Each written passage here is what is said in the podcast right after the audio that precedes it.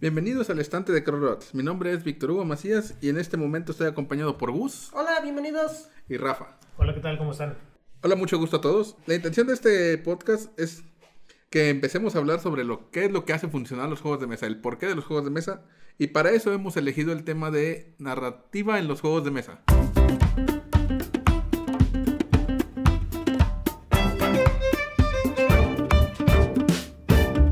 Pero, ¿por qué narrativa? O sea, ¿por qué la narrativa eh, como tema inicial? Yo creo que este tema es importante porque es una parte fundamental de los juegos de mesa, en el hecho de que cuando ves un juego de mesa o cuando empiezas a ver una caja de un juego de mesa, lo primero que te muestra es de qué trata, hacia dónde va ese juego de mesa. No te habla de mecánicas, no te habla de cómo funciona, ni siquiera te dicen a veces si son de cartas, de tablero, lo que sea, sino que te, te muestran qué historia quieren contar. Eso, eso lo hace importante para o interesante para nosotros. Ya veo. Oye, ¿y todos los juegos tienen narrativa o por qué es importante esa parte? Mm, fundamentalmente sí, todos los juegos tienen narrativa, pero no está muy explícita. Podemos tomar por ejemplo el ajedrez, en el que un, la narrativa es tan simple como un conflicto entre dos, dos jugadores, dos personas, representado por una guerra con las piezas de ajedrez. O el Go, que es un conflicto de control de tablero. Pero en juegos de mesa más modernos pues se trata más de narrativas más complejas, que son historias ya más complejas, a veces sacadas de la literatura o de otros lados. Pero pues todo eso depende al final de cuentas de los jugadores. Mm, fundamentalmente sí, pero yo creo, o yo pensaría que el, se trata más de de cómo los jugadores se van metiendo en la narrativa que te está planteando el autor de los juegos. Hay que recordar que un juego tiene autores. Casi siempre o siempre son salidos de la mente de alguien y tratan de expresarte o darte o compartirte algo. No sé si hayas identificado algún juego con alguna narrativa interesante, Gus. No, no. Bueno, ya habíamos este, discutido esto en muchas ocasiones antes de que empezáramos este proyecto. La narrativa más bien tiene que ver con los jugadores, ¿no? Ellos son los que tienen que eh, ser creativos. Eh, eh, ¿Cuál es la palabra? Se me fue. Ser partícipes de sumergirse en oh, okay. el contexto. Yo pensaría que sí, pero creo que el juego, al momento de que abres la caja, te da una herramienta muy esencial para que puedan ser partícipes, y ese es el contexto que te da el juego. Cuando tú agarras un juego, digamos Carcassonne, abres la caja y te están metiendo en el contexto de que son las villas de Carcassonne en Francia, y el juego tiene su conjunto de reglas y todo, pero te metes en la narrativa de que vas a construir las villas de Carcassonne. No sé, no sé si tengas alguna idea o una opinión diferente, Rafa. Bueno, yo tengo una duda con respecto a esto, ¿no? Me queda claro que el diseñador del juego va a diseñar un contexto, como le llaman algunos el setting. Lo que yo no sé es cómo determinar que el contexto o el setting es bueno y me va a ayudar a, a disfrutar mi juego, o cuando pues es malito o mediocre. Ah, muy bien. Yo creo que eso hace interesante o a la narrativa como un tema principal de los juegos de mesa, o al menos un tema principal para nuestro primer podcast, en el hecho de que pues no a todos nos gustan ciertos settings o ciertas narrativas. Hay gente a las que les gusta el sci-fi, hay gente a las que les gusta el viejo oeste, hay personas a las que les gusta un juego de zombies. Muchas veces, como dice Gus, vamos a tener que meternos en o, o identificar qué tipo de jugadores les gusta entrar en qué tipo de narrativas, pero ahí es importante conocer qué tipo de narrativas queremos ver en nuestra mesa al momento de querer jugar. Eso lo hace importante, un, un tema importante al momento de seleccionar un juego de mesa. Oye, pero ahí nos metemos entonces en clasificar, ¿no? O sea, sí hay una manera de decir, eh, la narrativa de tal juego se basa en esto, se basa en esto o necesita de esto. Por ejemplo, juegos que ya tienen una historia predefinida y que el jugador se nada más va a estar ahí en el mundo.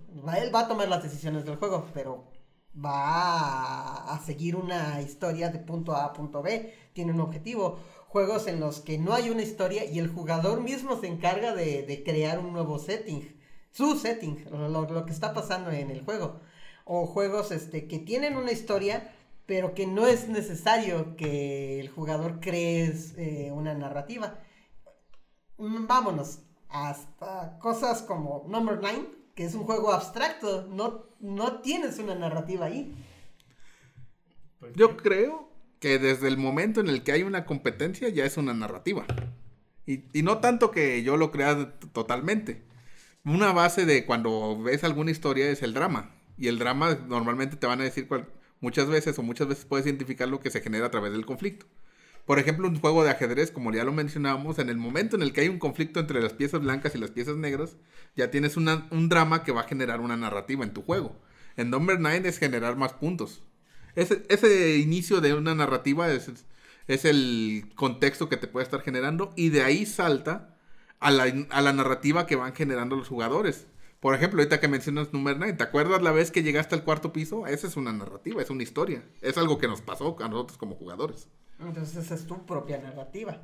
Pero el juego te está dando el setting. Entonces, entendiendo ya esto de, de la narrativa, eh, considero que entonces todos los juegos inherentemente van a tener una narrativa otorgada por el jugador. Pero sigo sin entenderlo, el concepto abstracto de narrativa. Si tuviera que hacer una analogía, y deja de aquí hacer la pregunta... Al igualarlo al cine o al igualarlo a un libro, ¿cuál sería la diferencia más significativa entre la narrativa de un juego y de estos otros medios de comunicación que también tienen narrativa? Y, es, y eso es cierto. Al principio mencionaste, los juegos tienen arte. Eh, al principio, tú llegas, ves una caja y dices, ah, bueno, este juego es de piratas, este juego es de vaqueros, este juego es, no sé, abstracto. Me llama la atención. Tú vas eh, a un videoclub, ves la película, bueno, ves la portada de un D V D y dices, ah, esa película es de acción, esta película tiene un, un protagonista macho alfa, esta película va a ser de comedia, ya me estoy riendo con la pura portada. Mm, para tratar de entender su pregunta sería más que nada, ¿qué diferencia la narrativa de un juego contra la narrativa de este tipo de medios? Yo creo... Bueno, no solo lo creo, pues es algo que lo podemos ver o lo podemos experimentar y es algo que nos llama la atención de los juegos de mesa. La diferencia entre la narrativa de una película es que sentir o ver la narrativa de una película con todos los méritos que tiene, todo lo que hace el director, los actores y todo, es una acción más pasiva en la que tú recibes esa narrativa. El protagonista hace A, hace B, hace C. Vamos a hacer el ejemplo, por ejemplo, ahorita de World War Z contra el juego de Pandemic. En el, la película de World War Z te dicen, ah, pues, por ejemplo, una escena que fue muy criticada aquí en México, no sé si la recuerdan, fue cuando dijeron, ah, y México quedó desolado porque no pudieron controlar la crisis zombie y se murieron todos. Algo en esas líneas. Como... Lógico, ¿sí? ¿Sí? Ahora, ahora ya no tenemos mucho de qué quejarnos, está pasando. Pero no, no lo vimos, o sea, en la película nada más lo mencionaron y eso fue lo que le pasó a México. Por ejemplo, ¿sabemos qué le pasó a Chile en esa película? ¿Sabemos qué le pasó a Argentina? No. Nos quedó la espinita de qué iba a pasar con todos con unos tacos de suadero, ¿verdad? Yo sí. pensé que íbamos a aguantar, pero pues, al pero, pasarlo, pues, ya no al pasar, los tacos no solucionan la crisis de zombie. Pero a lo que voy es que nosotros al ver la película solo seguimos al protagonista. Esa narrativa que estamos viendo es la del protagonista y él, si él no se entera de algo, nosotros no nos enteramos de algo. Si él no, si a él o, otro personaje no le dice algo, no sabemos qué está pasando. Hay un, una construcción de mundo ahí muy interesante y puedes imaginar tú lo que tú quieras, pero no lo sabes a ciencia cierta. Muy cerrado. Está, es en, solo está recibiendo esa información. En cambio, ¿qué pasa, por ejemplo, cuando jugamos Pandemic?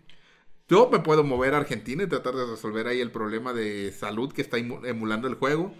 Pero a lo mejor tengo que abandonarlo porque tengo que conseguir la carta en otro lado o enviarle la carta a otro lado. Y esa es una narrativa que nosotros estamos construyendo. Es un setting similar en cuanto a que es una crisis de salud o lo que quieras. Hay zombies en una, en otra no. Hay versiones de Pandemic o, por ejemplo, la de versión de Cthulhu en la que hay monstruos en lugar de enfermedades. Pero la narrativa que se construye a partir del setting es muy diferente a recibirla, a ser partícipe de ella. Entonces, como entiendo, la diferencia principal sería la pasividad contra la, la integración o la, el engagement, ¿no? El, la complicidad con el juego. Pero esto también tiene su, su retraso, ¿no? Al parecer en la película una buena o, o una mala narrativa pues depende enteramente de los millones de dólares o de la creatividad del director. Ah, Pero en guionista. un juego... Sí, o en un guionista. Pero en un juego pues realmente al parecer va a depender de la calidad de con quién estás jugando. Y sí, la verdad es que creo que he vivido varias partidas en donde se pone súper intenso el juego, nos divertimos mucho y lo hacemos memorable. Y unas partidas en las que se hace muy plano y soso y que solo estoy pensando cuándo voy a llegar a mi casa, cuándo se acaba esto, ¿no? Pues de hecho, ejemplos, nos ha tocado en partidas en las que estamos diciendo qué enfermedad es cada cosa. El juego no te dice, el juego te pone cubos rojos, cubos negros, cubos amarillos y azules. Entonces ya desde que estás diciendo, esta enfermedad es cólera, los cubos negros son zombies, los cubos ro- son rojos son este COVID, ya, ya estás creando ahí una narrativa, ¿no? Eso suma bastante. Sí, y yo creo que sí tiene que ver mucho con los jugadores. Al final es una, es una moneda de dos caras. Por un lado los jugadores pueden sumergirse mucho y el juego te da muchas herramientas para ello.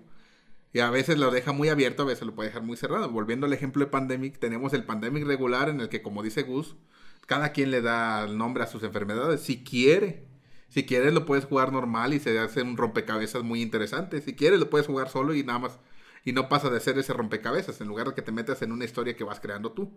Pero también el setting puede cambiar mucho, por ejemplo, cuando nos vamos al Pandemic Cthulhu, en el que ya no... Ya no te dan nada, solo los nombres o los cubitos que representan la enfermedad. Ya te dan monstruos eh, que están apareciendo en el mundo con forma y objetivos. Y es que sí, el setting va a ser complicado, ¿verdad? Porque aunque hablamos de que aún en el Number Nine o las damas chinas o las damas inglesas puede haber una narrativa, se me hace más complicado tener una narrativa memorable en un juego como estos que en un juego como Pandemic o como, no sé, Alice and Axis o... Pero al mismo tiempo a mí se me hace un poco difícil. Por ejemplo, ¿qué narrativa? Bueno, esas narrativas las crea el jugador, pero se convierten en anécdotas eh, en base al juego. Eh, entonces, por ejemplo, en la lotería, en Serpientes y Escaleras, no sé qué narrativa generas. O sea, ¿en qué momento tú consideras que la narrativa te está jalando? Hay juegos que sí, ya, la, ya te dan un contexto, hay juegos en los que tú puedes crear contexto, pero, por ejemplo, cosas muy abstractas, demasiado, eh, esa narrativa se convierte en anécdota, más bien. Tienes razón en eso, pero yo creo que la diferencia radica en el hecho de la pasividad contra la actividad.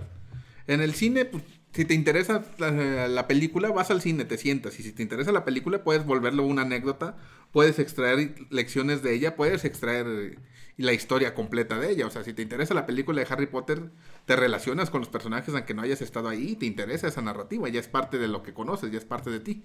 Si no te interesa, igual y a la mitad de la película te sales y ya no sabes qué pasó en el futuro.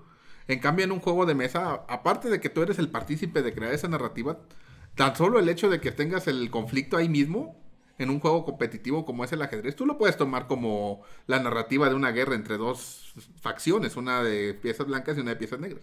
O lo puedes tomar desde el método o la forma educativa o la forma más abstracta del juego, en el que no es una, es una guerra intelectual entre tú y tu oponente.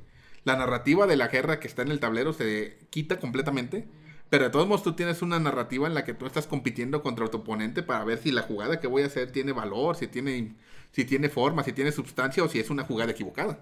Ese tipo de narrativas van surgiendo a, no solo del setting, que es el tablero y las piezas o del, y el conjunto de reglas, también van surgiendo de los jugadores mismos. ¿Cómo va a responder él? Si yo muevo el peón a la siguiente posición o si me como a la reina en vez de comerme a la torre cuando tenía la opción de comerme cualquiera de las dos, ¿cómo va a responder el oponente? Se vuelven anécdotas porque nosotros somos unos seres de anécdotas. A nosotros nos gusta, cuando explicamos las cosas, nos gusta contarlas como una historia. Tienen que tener un principio, un medio, un final y una... y en ese final incluir una conclusión. Yo me comí la torre con un... Ese es el principio de la historia, pensando que iba a pasar esto, esto y esto para poder responder de esta manera, pero pasó lo otro y aprendí esto. Esa es una, una narrativa que estamos generando sin tener que meter la idea de una guerra, sin tener que meter la idea de una... de lo que está pasando en el juego, sino lo, lo que estoy viviendo yo como persona al jugar el juego. Entonces quiero entender que, que la calidad de las narrativas pueden variar, porque puede ser tan sencilla como uno lo, lo quiera generar a, a algo más complejo. Ahora, quiero yo analizar y hacer hincapié en el mérito del creador en cuestión de la narrativa, ¿verdad? Porque bueno, hablamos de un juego abstracto en donde yo, si lo quisiera igualar a algo, por ejemplo, en la cocina, es como una receta de cómo calentar el agua. Pues yo puedo meter la narrativa a muchas cosas, ¿verdad? Que agarré la cacerola y que, no sé, la encontré o que agarré agua de otro lado. Pero al final, pues, es calentar el agua. En cambio, un buen juego con un gran mérito sería como la receta de, pues, no sé, una paella, ¿no? O una discada. Ahí, aunque es calentar carne y acomodarla, te das cuenta que no hay una receta igual que otra y todos consideran que su paella o su discada es la mejor de los demás porque le agregaron cierta característica que los otros no pensaron en ella. En ese aspecto creo que hay juegos que te dan herramientas o te dan el setting, el contexto necesario para creer que tu partida fue tan memorable que, aunque no sea objetivamente cierto, fue la mejor de todas las partidas de todos los juegos que se han jugado en la vida porque le metieron esa característica especial.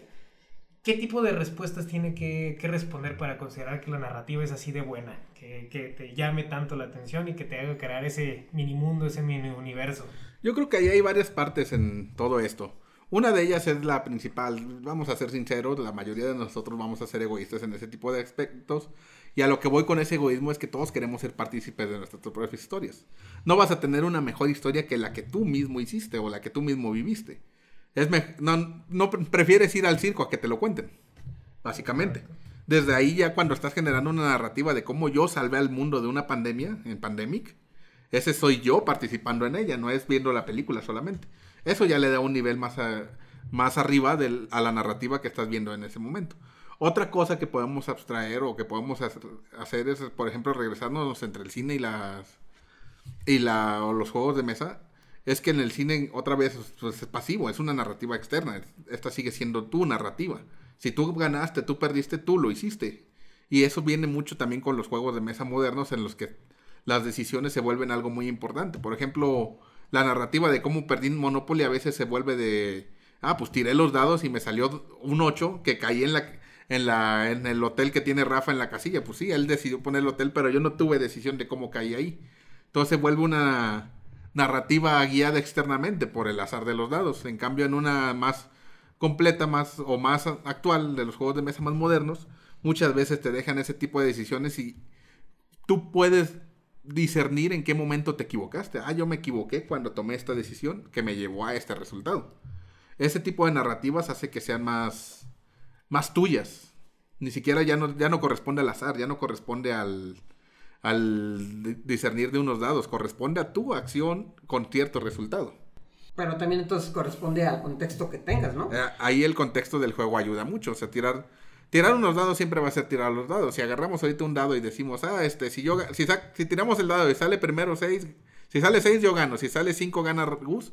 Vamos a estar ahí media hora tirando el dado y no va a haber una narrativa interesante. Sí va a haber una que nos va a haber una aburrir bien feo. y, y a lo mejor terminar aventando el dado a la cara. Y a lo mejor el que gane de los dos va a decidir que fue la mejor historia, que es mejor, que es una mejor historia no tener historia. No, pero ahí subjetivamente hablando también no, no, no es no, una historia. Y no es la mejor narrativa en ese aspecto. Y ahí me regreso a lo que preguntabas. El diseñador tiene mucho que ver con ello. Si el diseñador al momento de crear el juego decide que sea en el espacio en vez de que sea de vaqueros, porque los personajes a lo mejor unos mueren y reviven, no, no tendría mucho sentido que los vaqueros estén muriendo y reviviendo, digamos, pero a lo mejor en el espacio ya puedes meter que son robots y eso lo hace más, que te enganches más con ese tipo de narrativa, al hacerla más coherente y aparte de tu participación en ella. Oye, me acordé de aquella serie de anime, la de Saki, donde son niñas jugando mahjong, o sea, es un juego de mahjong, nada más juego de azar, pero pues le metes así como que, oh sí, la ficha definitiva, truenos, rayos, explosiones, cae la ficha y ya ganaste. Pues más universalmente, estás hablando de Yu-Gi-Oh, ¿no? Básicamente sí. Mágico, es, es así como que, ah, pues es la carta de papel que trae un dibujito padre, pero si te vas a la narrativa contextual de quien lo juega y lo disfruta, no, es... es la herramienta final que logré obtener después de tantos esfuerzos o tantas coincidencias para llegar a este punto. Eso, eso vale la pena y es interesante. Ahí yo pensaría que es una narrativa sobre el juego de mesa, pero regresándonos al tema principal de este podcast, dentro del juego de mesa también estamos manejando ciertas narrativas. No sé si te recuerdes alguna o en algún juego que te gustaría eh, mencionar. Bueno, mira, muchos de nuestros escuchas llegaron a ir a, al café de Crossroads. Este, pues les mandamos un saludo desde aquí, ya pronto les platicaremos qué va a pasar. Pero ahí había un juego muy bonito que se llamaba Tokaido. Un diseñador francés usa ese juego, este, era un juego muy limpio artísticamente y visualmente, era un juego muy hermoso y la temática pues estaba padre porque hay muchos japanofílicos en este ambiente, ¿no? Que nos gusta mucho la comida, el diseño, el anime, por ejemplo. Eh, algo que me impresionó de ese juego es la narrativa evaluándolo al tener la experiencia de haber visitado ese país. Me encantaría ver un Tokaido de México porque yo creo que sería lo mejor del mundo, porque en este juego, para los que no lo conozcan, es un viaje eh, de la ciudad de Kyoto a la ciudad de Tokio, a Edo, antiguo, y en ese viaje tienes que ir gastando dinero y comprando cosas y conociendo personas, ¿no? Entonces todo esto pasa al azar. El objetivo del juego es tener el viaje más interesante y la manera de medir el viaje más interesante pues es con varios este, puntos en el y, setting y dineros que existen en el setting, que son las herramientas que nos hace el diseñador. Algo que me gustó mucho es que me hizo igualar la experiencia de yo ir conociendo ciudades, y no solo en Japón sino en cualquier lado del mundo, ir conociendo personas, tienditas, sabores, platillos, este... te sientas a pintar paisajes, pues a tomar fotos porque no me llega tanto. Busca changos en los baños. Sí, ando buscando a ver que no me roben, eso también es una experiencia muy... que debería haberla puesto. Hay, hay mucho drama ahí. Sí. Falta el ladrón en Tokaido, ¿no? Su mejor juego de Tokaido, ¿cómo ha sido, por ejemplo? Pues ese cuando... que fue Hugo el que estaba así como que sí, estas termas me van a hacer ganar, estos changos, o sea, se la pasó buscando changos en los baños. Era una experiencia es muy dramática, ¿sí? Sí, sí. Al final yo creo que lo, lo mejor que me ha, ha gustado en Tokaido es eso de que lo, lo haces ver, o la primera impresión que tienes del juego es que es una carrera de llegar de, to- de Kyoto a Edo o a Tokio, pero cuando lo empiezas a jugar te das cuenta que no, pues es... es la lección más básica que te dicen de no, lo importante no es recor- no es llegar al destino, sino recorrer el camino.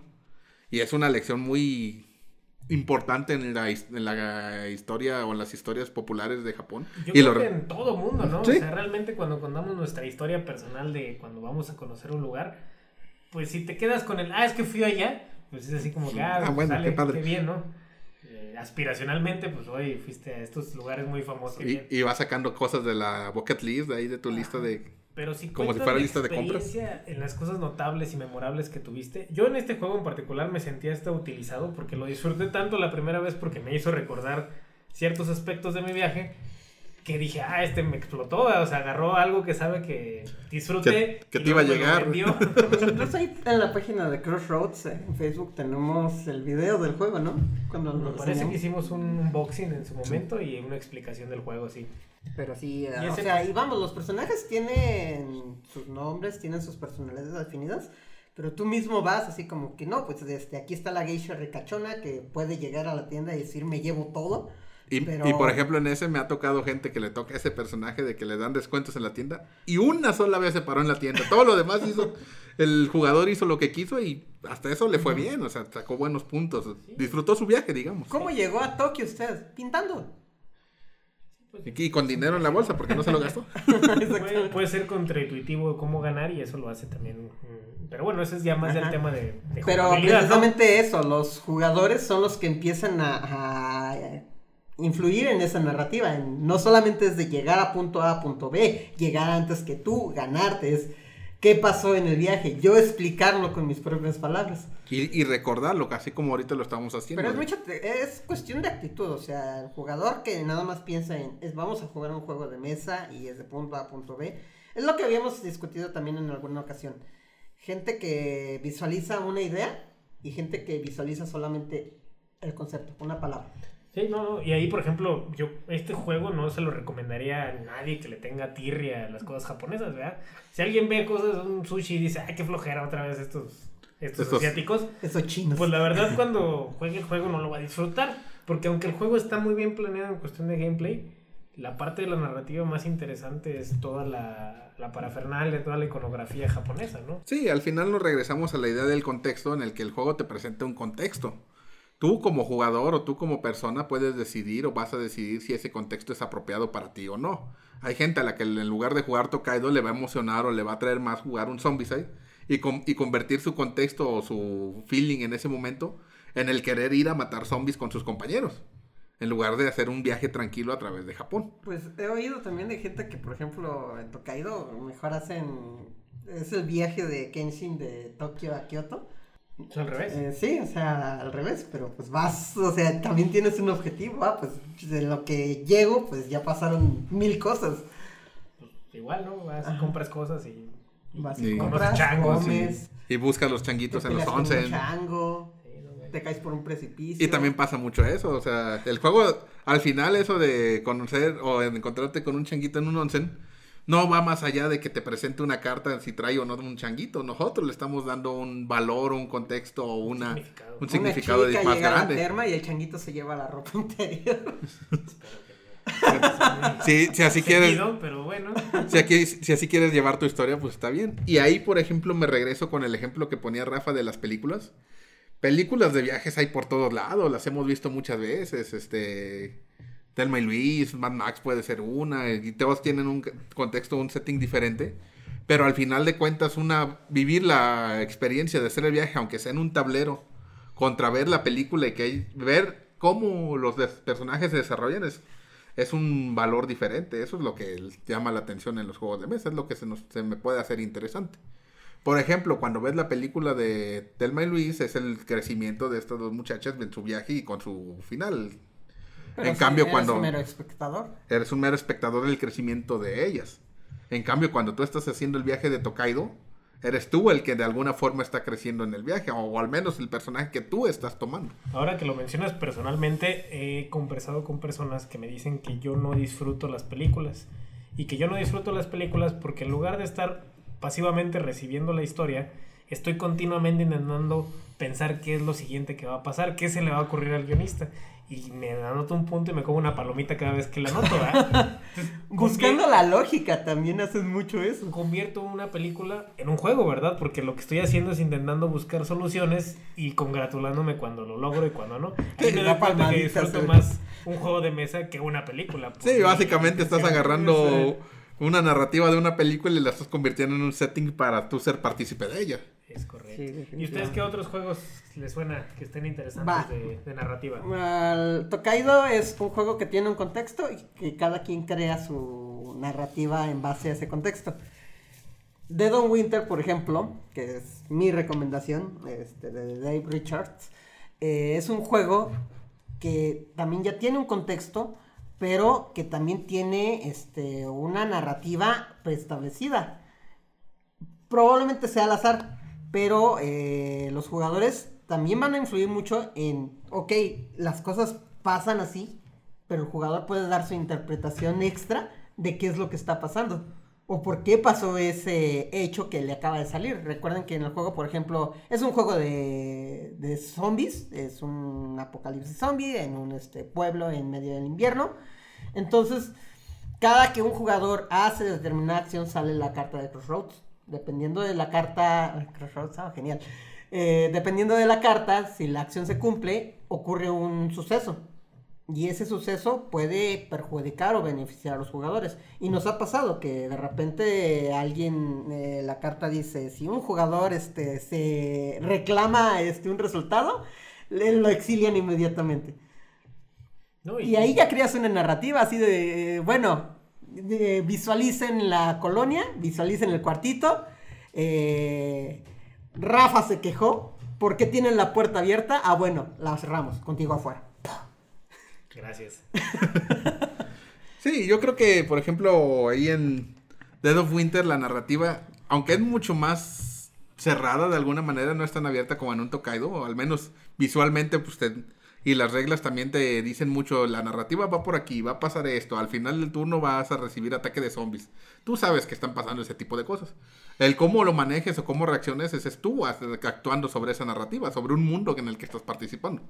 Yo creo que esa inmersión que logra el Dead of Winter es bastante poderosa, bastante y hasta cierto punto agradable, aun cuando es un setting de relativo terror, suspenso o hasta estrés. Es, puede ser un juego muy estresante. Sí, a mí me dio mucho mucha curiosidad el, las herramientas o los trucos que utilizaron para la inmersión, ¿no? O sea, de repente cuando en una tarjeta este, te dice, bueno, va a pasar esto si alguien de los que estás jugando trae lentes o se rascó la cabeza, hace que la primera vez que suceda te quedes pensando, no marches, entonces si me suena la nariz o si me como una papita puede pasar algo, no quiero ser el culpable de que pase algo malo por hacer algo que involuntariamente no quería hacer, entonces voy a estar súper concentrado en el juego para intentar cachar eso, que objetivamente también es imposible a menos de que te leas todas las tarjetas, pero hace que pues estés prestando una atención inmediata y te sumerjas en, en la historia de lo que está pasando. No, y aparte no, no solo te sumerges tú, se sumerge todo el equipo, es un juego cooperativo, hay que recordar eso.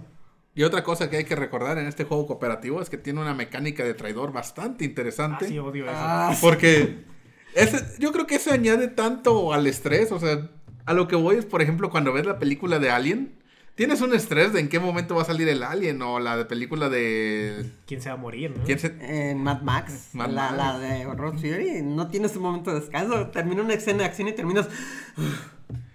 Pero en, cuando volvemos a los juegos de mesa, en especial ahorita que estamos hablando de Winter, esa mecánica de traidor o varias mecánicas de traidor que hay a lo largo de muchos juegos hacen que... Traidor o exiliado también. Uh-huh. Que... Si ya lo vuelves exiliado, sea o no haya sido traidor, ya es un enemigo que tienes sentado frente a ti, que, que está actuando y que sabes que está actuando en tu contra, pero cuando está como traidor, cuando está oculto y por la forma en la que lo maneja el juego, cuando ni siquiera sabes si hay o no un traidor, a pesar de que es un juego cooperativo, estás sospechando de tus compañeros. Y ahí se genera una narrativa, ¿no? Sí, es cierto. Uh-huh. Por la... ejemplo, es la mecánica básica, la de moverse de punto A a punto B para este, buscar, co- bueno, para ejecutar tus acciones. Ahí no te dicen qué es lo que pasa durante ese trayecto, y esa, me- y esa narrativa la vas creando tú. No sé, voy a ir a la gasolinera desde la colonia, tiro mi dado, me sale una herida, ah, ok, aquí es donde ya visualizas, es que mi personaje salió, se resbaló y se dio en la cara. Y, y quedó herido, o a lo mejor lo atacó un zombie y ahí es cuando sale en el dado que te mordieron. Abrió la puerta y se machucó.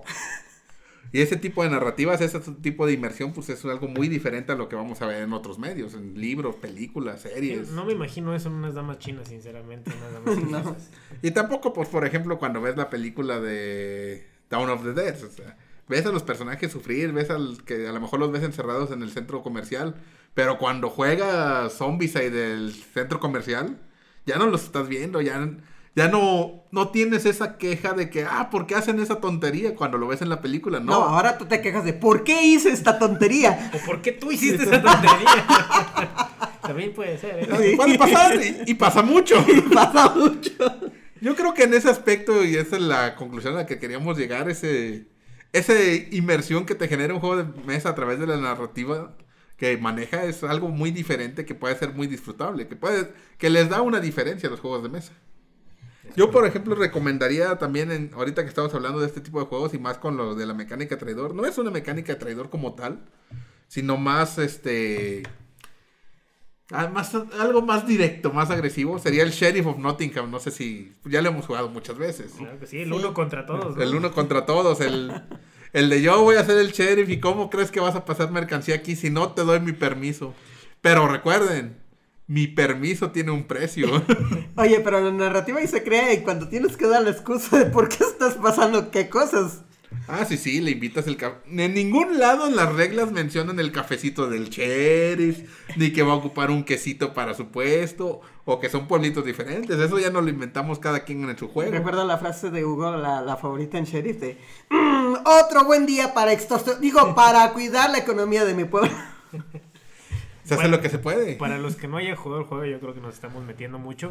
El juego se trata de que es un sheriff que funciona como aduana y los demás jugadores son mercaderes que tienen que meter mercancía a la ciudad. Para esto el sheriff no va a permitir que metan mercancía ilegal o oh, mucha mercancía, mercancía. Pueden meter pan, pueden meter pollos, pueden meter quesos y pueden meter... Uh, manzanas. Manzanas. Manzanas. Manzanas. Entonces, ahora, lo si que no, no puedes meter son especias, son armas, tela. Cosas degeneradas. Cosas degeneradas como pimienta. Pimienta.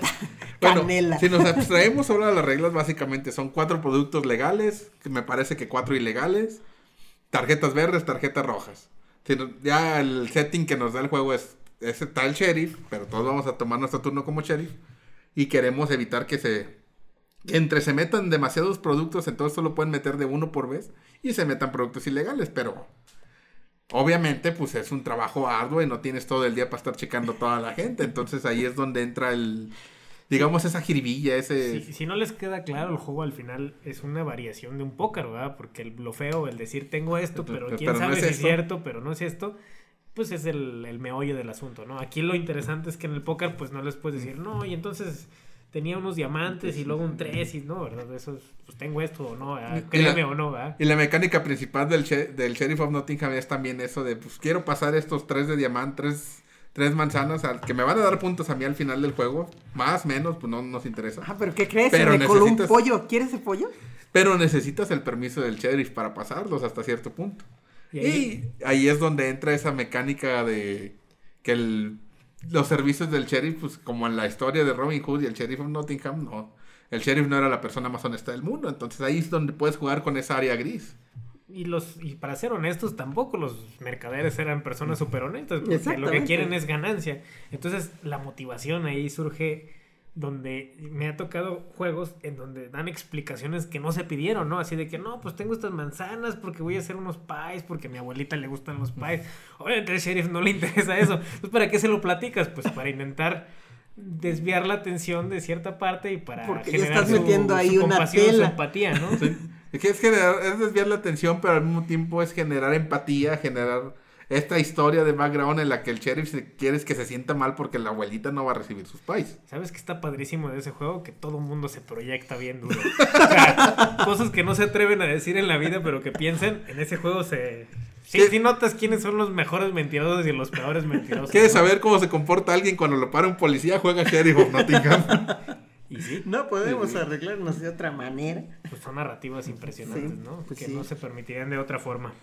Igual, no es, a lo mejor es un juego que tienes que elegir o cuándo jugarlo, o en qué momento jugarlo, cómo sentirte para jugarlo.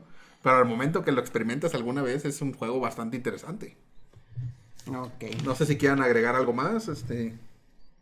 No, pues prueben estos juegos, o sea, sí, estas, tres, estas tres recomendaciones yo creo que son recomendaciones muy muy decentes. Sheriff of Nottingham, Tokaido, eh, Tokaido y Dead of Winter, la verdad son tres juegos muy diferentes en su motivación, en su contexto, pero que generan los tres narrativas, historias, motivaciones súper interesantes y muy que, diferentes. Otro juego que podríamos recomendar sin meternos más a él sería Mice and Mystics, que ya tiene una historia predefinida. Este, que tú sigues las reglas de un capítulo, pero lo que ya genera la narrativa es eh, qué hace cada jugador en su turno. Uh-huh. Saboteur también genera narrativas muy interesantes. De, es, de ese es bastante el... interesante, por ejemplo, ahorita que estamos hablando de una mecánica de traidor, Saboteur es el máster en mecánicas de traidores, siempre va a haber un traidor, el problema es saber quién fue. Y aún juegos complejones como Agrícola, por ejemplo, que el setting del juego dura fechas, internamente para poder llevar el juego empiezas a generar narrativas bien interesantes de que, bueno, hoy no voy a darle de comer a mis hijos porque ya están muy gorditos y vamos a ponerlos a mendigar y pero vamos a ganar más piedra y así. Entonces, aunque el juego en sí no tiene una narrativa tan compleja y sus herramientas son las de una granja, puede hacer que el, que el... Que te sientas identificado con la historia que está sucediendo en el juego. Que por los ejemplo, jugadores Bloom, exploten su imaginación. Bloom, por ejemplo, que tampoco básicamente tiene una narrativa. Los personajes tienen una personalidad escrita en las cartas, uh-huh, pero es nada más poner puntos negros sobre los puntos rojos y sumar y restar. Pero este, ese hecho de que los personajes tienen este, personalidades y que las cartas tienen una explicación de por qué estás poniendo ese punto rojo hace que los jugadores se generen más, al, generen más narrativa. Sí, yo creo que esas serían unas buenas recomendaciones para elegir si están buscando algún juego con una con mucha o hasta mediana narrativa o si el tipo de narrativa te es interesante. Tampoco tiene que ser la narrativa más compleja. La narrativa de Saboteur es relativamente sencilla. Hay saboteadores entre tu... entre tu grupo de exploradores de la mina, y hasta ahí, hasta ahí llega la narrativa. El juego ya te da las herramientas para que tú, o ustedes como jugadores, exploten esa narrativa para ver si logran encontrar el oro. Este, ¿algún otro tema que quieran tocar? ¿Estamos... Oye, bueno, ya nada más en narrativas, creo que sería meterse muy en camisa de once varas a hablar de juegos de rol, ¿no? Básicamente ahí son narrativas que se están creando constantemente.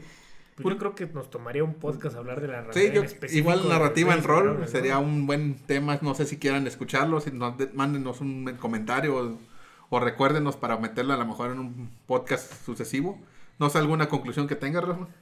Eh, pues en esencia la invitación a que nos sigan escuchando. Este, particularmente pues les mandamos saludos a toda la gente de Crowroads.